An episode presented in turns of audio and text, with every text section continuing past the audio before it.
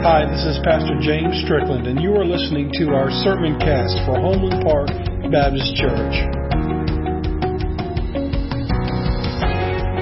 As we continue our walk through one of the most exciting books, but yet also the most intimidating books in the entire Bible, and that is the book of Revelation. And so today we are finishing chapter 1 and we are looking at verses 9 through 20. And we are looking at the fact that Jesus Christ is the living one. And we are going to see how that is played out in scripture today. Let me go ahead and tell you that even from my own point of view, it's almost like drinking from a fire hydrant. I would encourage you, if you have a copy of God's Word, to open it to Revelation 1 so you can walk through this with us. But I do believe it's a timely message for us to have today, uh, as we are, some would say that we are in end times and others would say that, that we are nowhere near it, but it doesn't matter. We always need to be ready. And so I've been looking forward to this passage and I was telling Donna, I don't know if anybody else is going to get anything out of it, but I sure have learned a lot. And so uh, hopefully we can walk through this together. God, thank you so much for your word. Thank you for your revelation. And may it be honoring to you as we read about it today in our service, Lord, whether it be in this building or whether it be by way of the internet. Uh, Lord, I pray that you work in a way that only you can. For it's in your name we pray. Amen. Well, as we see, I want you to know that Jesus is more alive today than he has ever been. And last week we began our journey into the book of Revelation with uh, the setting of the book as our study. The book is the revelation of Jesus. It is Jesus' revelation as our returning King. And He is the Almighty One, as we learned last week. But not only does Jesus have a plan for His ministry that He had here on earth, He also has a plan for His return. And now it's all in the will of His Father, but He doesn't know the time, He doesn't know the place, but He knows that it is coming. And so, as we look at our time this morning, we see that not only does Jesus have a plan to return, He has a plan for the church as well. And hopefully, uh, it will include you and I. So, if you decide to obey His call, you will be a part of. Now listen, no church is perfect, and however, it does mean that we must work on those areas where we are short, where we fall, since the church is a body of individuals, that means that the responsibility begins with you and I.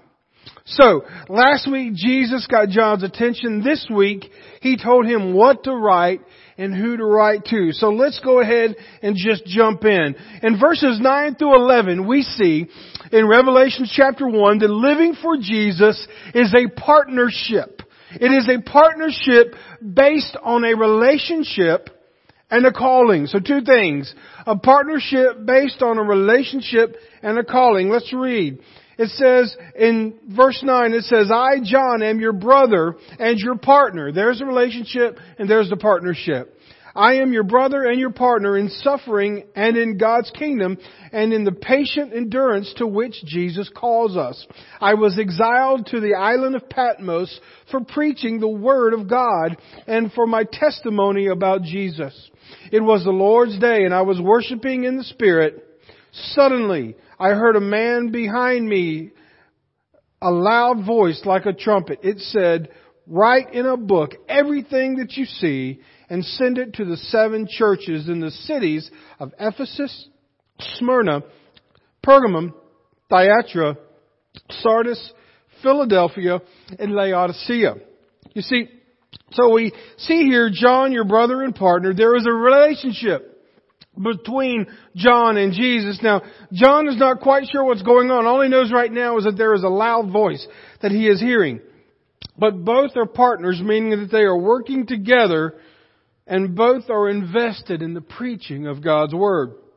Now, John acknowledges that suffering here builds endurance as part of a partnership. If anybody has ever had to partner with somebody to start a business or to work on a project, you know that yes, you might be able to make some money. Yes, you might be able to get some things accomplished, but there is also a lot of hard work as well. And so, you know, if you think about a partnership, there are business partnerships. Each person shares in the organization's profits, but also they share in the losses as well and uh, they may share in the business operations decisions as well.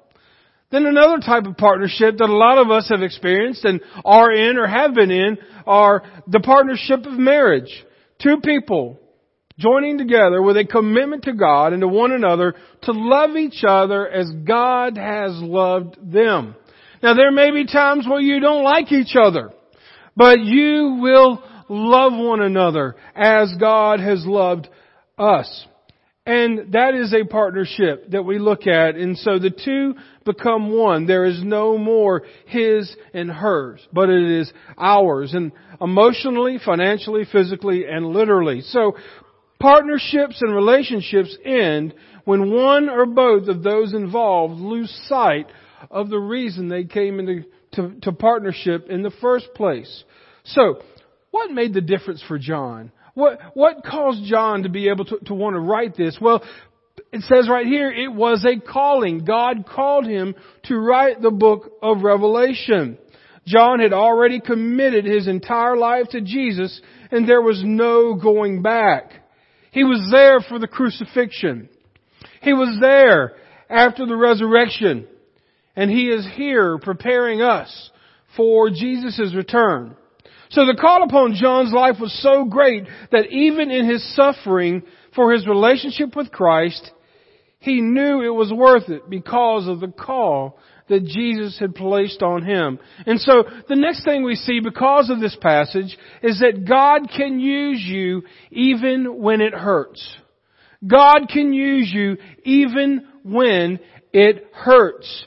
You see, if you are a believer in Jesus and have placed your life in the hands of Jesus after He has called you to serve Him, to follow Him, to trust Him, and to obey Him wherever He leads you, that type of commitment only takes place when there is a real relationship. And when you love Jesus enough to trust Him, you will love Him even when it hurts. You see, John, if you look back at the passage, John wrote the book of Revelation while exiled on the island of Patmos. So I went to Google Maps and I Google searched on Google Maps Patmos. And so you can see here, if you were wondering where Patmos is, there's Turkey and there's the Aegean Sea and I zoomed out enough to give you some perspective to where it's at, but where that dot is, you can't even see the island. And so this was, in the Roman Empire, this was a prisoner's island. This was their version of Alcatraz. And so what they did was, John was the last apostle alive. Those that had seen Jesus, had been with Jesus, and he was up in his 80s, and he was getting feeble and they wanted to send him, they wanted to keep him quiet, so, so they sent him to this island where all of these prisoners were. Now he didn't have to do a lot of the hard labor that they did, but they thought, hey, we'll just ship him out to an island, let him live out his days there, and he won't impact anybody. Little did they know that John could write while he was in imprisonment. What does that say to you, and what does that say to me? Never let your age or environment make you think that you are unable to be used by God. Never let your environment or your age make you think that you are unable to be used by God. John was in his 80s and he was in a prisoner's island apart from everybody and still we are studying his book today. That's pretty amazing. What could John do? He could write. He had already written four books of the Bible, the, the book of John in the New Testament, and then of course letters 1, 2, and 3, 1st, 2nd, and 3rd John. And so now he's writing Revelation. So at least at my last church, a group of senior adults had decided to do something. You would think, well, what can senior adults do other than cover dishes and going out to eat? Well, they can do a lot more. These senior adults would take old curtains that were donated to them and make sleeping bags for the homeless people. When I first got here, there was a sweet older lady that would go from church to church and give sleeping bags for homeless people that she made out of plastic grocery bags. So don't think that because you are too old or too young or too fat or too skinny or too whatever else that God can't use you. God can always use you and we see this in John's life as well. Regardless of your circumstances or the environment, God has placed you to serve Him with whatever gift He has given you. And we see that. And so, we see here that Jesus speaks when we worship Him in verse 10. Look at verse 10. Verse 10 says, It was the Lord's day and I was worshiping in the Spirit and suddenly a man behind me or a loud voice behind me like a trumpet blast. Folks, if you want to speak to Jesus, if you want to hear Jesus' voice, you have to worship Him. You have to spend time with Him. You can't hear from God if you're reading your Bible study while you're watching Facebook, YouTube, and think, and trying to catch up on emails. You can't spend time with God, or even, I mean, we're here once a week, whether you be watching on the video or you, or you are here in the church service. Once a week is great, but how healthy are you going to be if you eat one meal a week? Now, I love my veggies. I do veggies and carbohydrates. Yeah, we, we, we love the comfort food, don't we? But the thing is, is that if we only ate one meal a week, what would we look like? We wouldn't be able to survive. And so we must worship Him. And then John gives, or Jesus gives John the command in verse 11 to write a book. In other words, some translations say, write on a scroll everything you see to the seven churches. And he lists those there. The second thing that we see, it is time to take Jesus seriously. It is time to take Jesus seriously. Now, I know that the one thing that's on everybody's mind is the election. We are nine days away. We have seen two debates, we have seen town halls, and everybody is polar, polarized between two candidates. But you realize, God willing, God willing, that after nine days and the votes have been cast, and whenever they are confirmed, the world will still go on unless Jesus decides to come back. And it's time to take Jesus seriously. Look at verses 12 through 16. It says, When I turned to see who was speaking to me, I saw seven gold lampstands. And standing in the middle of the lampstands was someone like the Son of Man. He was wearing a long robe and a gold sash across his chest. His head and his hair were white like wool, as white as snow, and his eyes were like flames of fire. His feet were like polished bronze refined in a furnace, and his voice thundered like a mighty ocean wave. He, ha- he held seven stars in his right hand, and a sharp two-edged sword came from his mouth, and his face was like the sun in all of its brilliance. Now I want you to hang with me for just a few minutes as we look through these things because you can get a lot out of the imagery here. First of all, turn to Jesus Give him your full attention. Can you imagine John in his 80s is getting ready to be revealed that he is seeing the same Jesus that was crucified, that was beaten, that was whipped, that rose, that is now in his rightful kingly place. He is about everything that he has dedicated his life to is now about to be seen and to be realized. We must turn to Jesus. We must give Him our attention. And so we see here that we must turn to Jesus today while there is still time. Now we see that there's seven golden lampstands. We see that there are seven stars in his hand. And I want you to understand there is a significance about the number seven. And we'll talk about the significance of the lampstands and the stars in just a moment. But seven, I've heard people say, well, seven is the number of God. You ever heard that? It's not.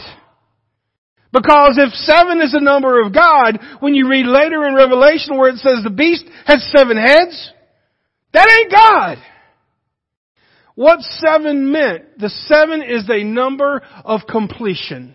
Seven is a number that's saying when you have seven, everything is accomplished and everything is finished. So the, the theme that can be seen throughout the Bible when you see the number of seven begins way back in Genesis 1, where God created the earth on six days. And on the seventh day, He rested because everything was complete. So the number seven signifies that some type of divine mandate has been fulfilled. So let's, let's move on to the lampstands.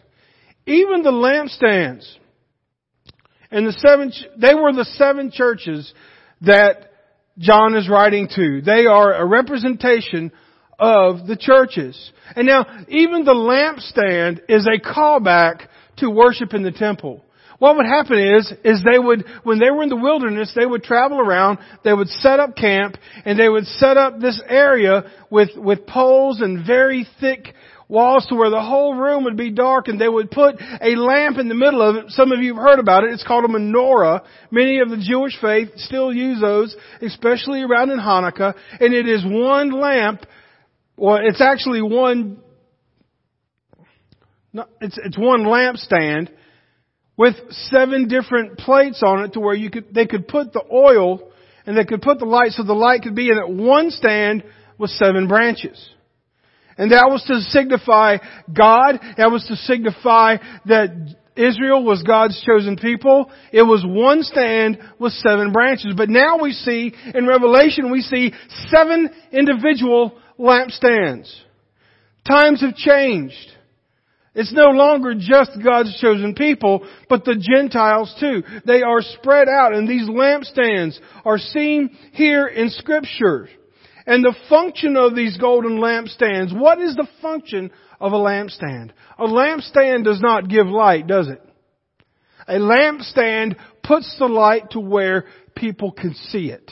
And so as we see seven churches in Revelation that are being mentioned, we see the fact that they are the lampstand. Folk, Homeland Park Baptist Church is a lampstand, not a lamp in itself. We are not the light, but we are to position ourselves as individuals and as a church that put the light in the best place possible so it will shine the brightest. And so we are just like some of these other churches. And so again, going back to the number seven, why is he only writing seven churches? Obviously God thought these seven churches would be enough to where anything that any church would go through, this is a complete list of those churches.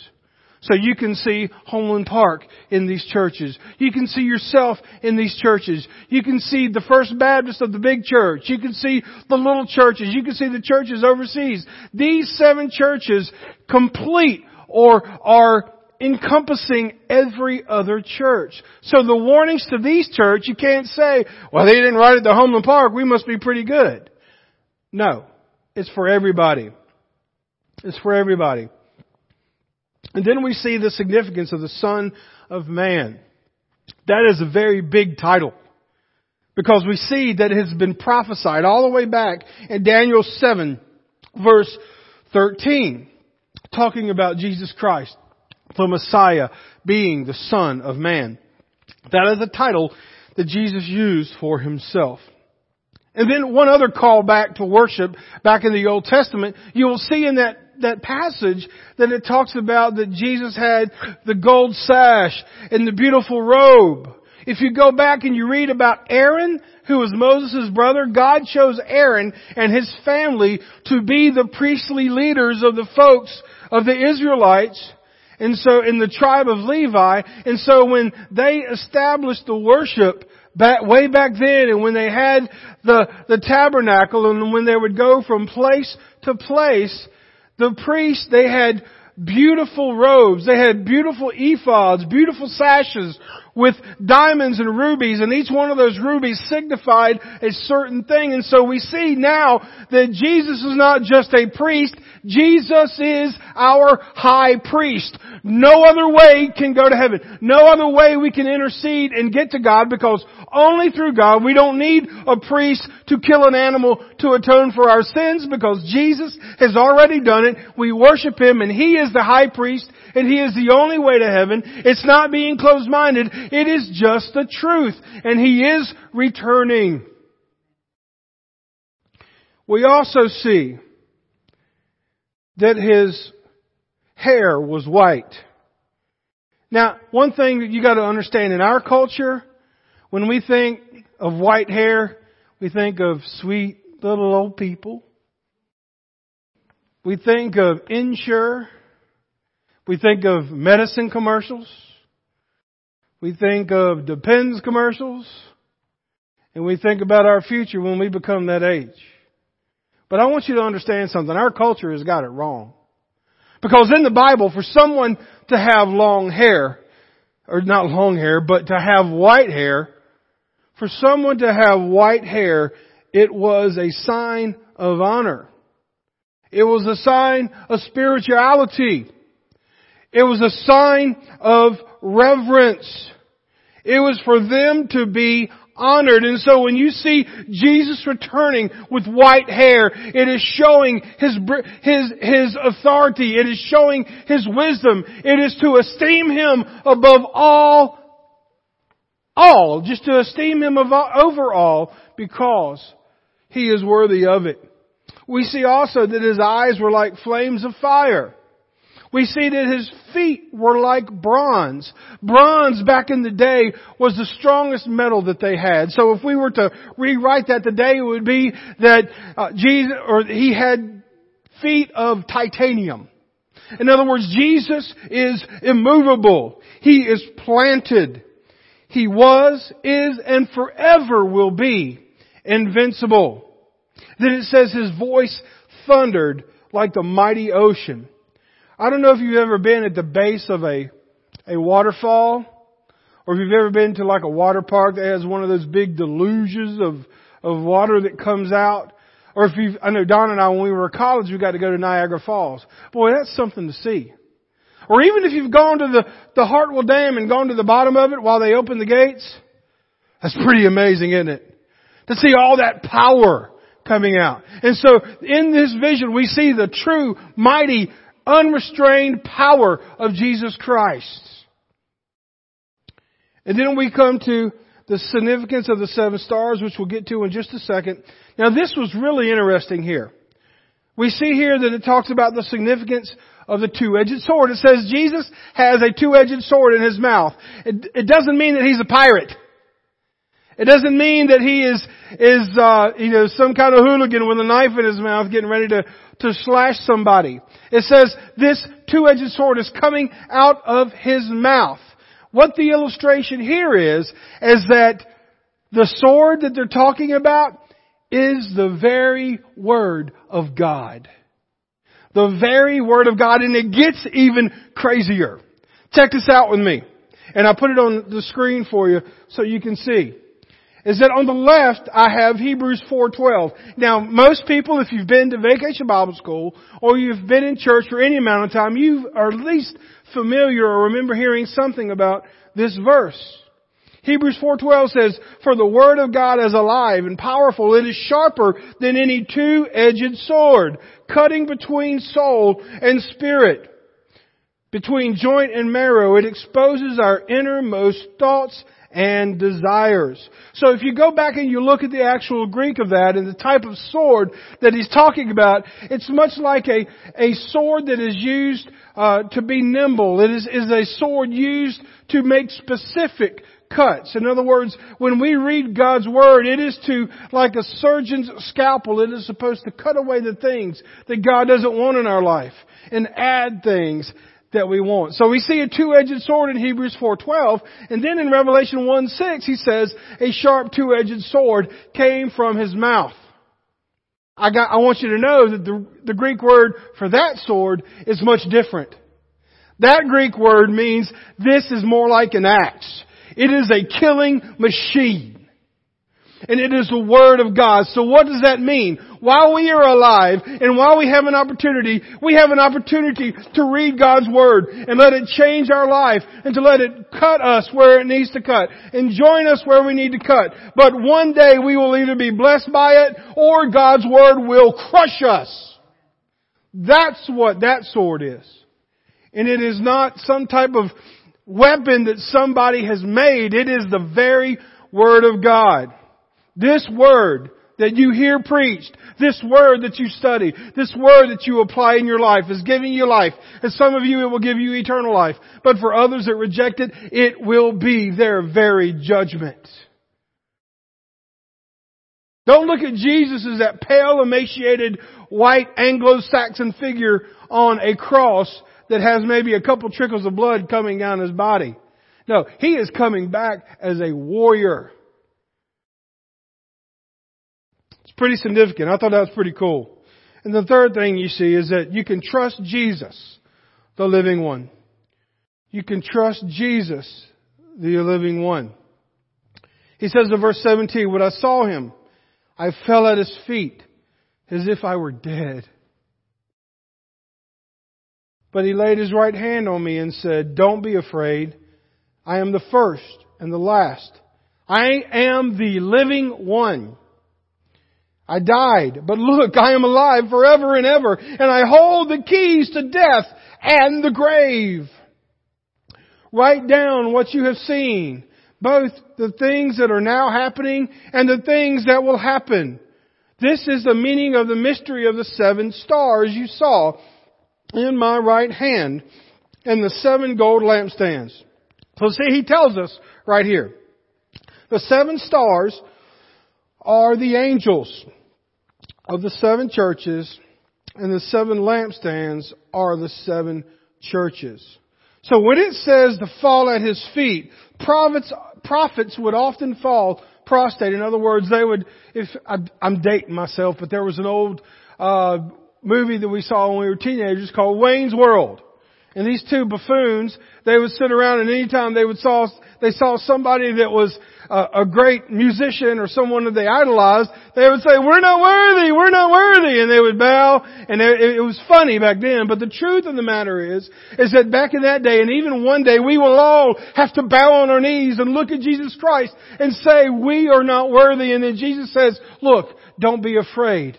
And He picks us up by the shoulder. That's what's happening here with John. And he says, don't be afraid. Did you know that the word don't be afraid supposedly occurs 365 times in the Bible? That means one for each day. Don't be afraid. So what do you see? You can trust Jesus because He is the living one. He is alive yesterday, today, and forever. You will not find his bones on this earth anywhere. He is God, He is resurrected, and He is returning.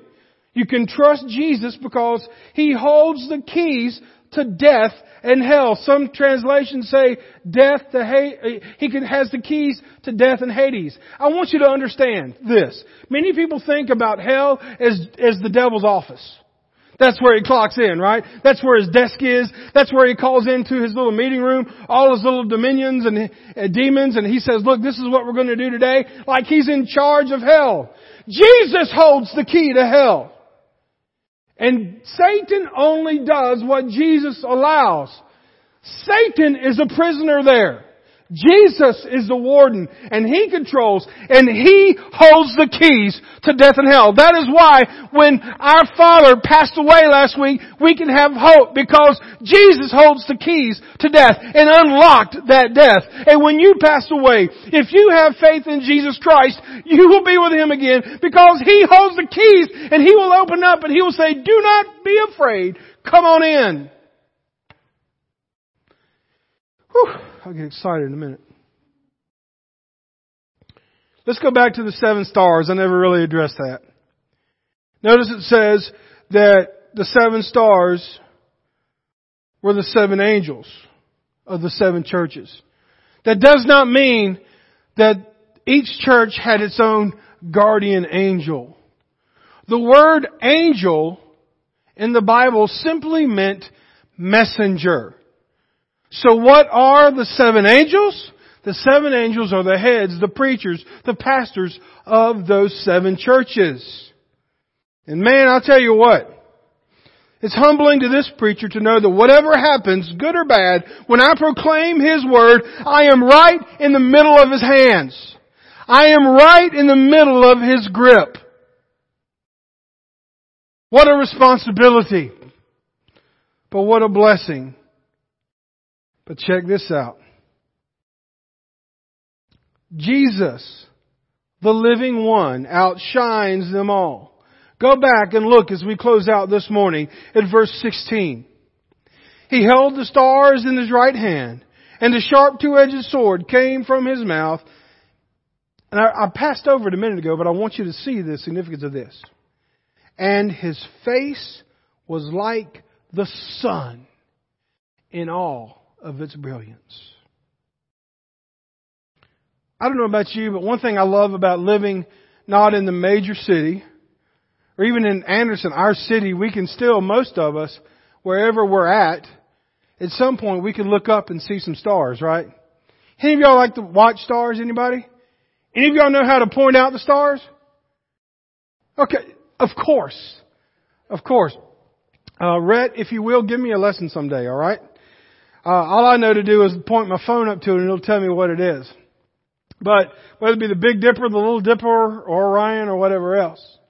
But here's the thing. The thing about stars. The stars are always shining. The stars are always shining. But when the sun is out, you can't see them.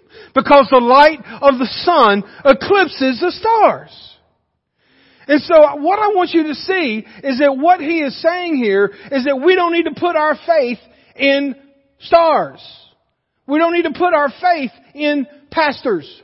We don't need to put our faith in churches because at the end of the day, Jesus outshines us all. And so if I as a pastor am trying to build my star, that is a mute point because He outshines it. As a church, if we are trying to build our name so that we can say, people say, oh, Homeland Park, they got a bunch of people.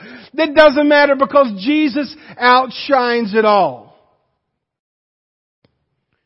John was commanded to write down what he saw. We are commanded to obey it. So quit placing your trust in things that will rust, break, or fade away. Jesus is the living one. Accept and obey Him today and reap the rewards for eternity. Amen. Live for yourself now and be punished for eternity. Either way, eternity is a mighty long time. Make your choice today. Let's pray. God, thank you so much. So much for this warning. It's not to spook us out. It's not to make us fearful, but it's to wake us up. It is to get us to quit playing church and quit playing Christian like it's some type of political party and to be the church and to be concerned for people that are lost and will go to hell. It is your word. It is your promise. And it's not your desire that anyone should perish. But may we read this book of Revelation. May we get ourselves right and our heads screwed on straight.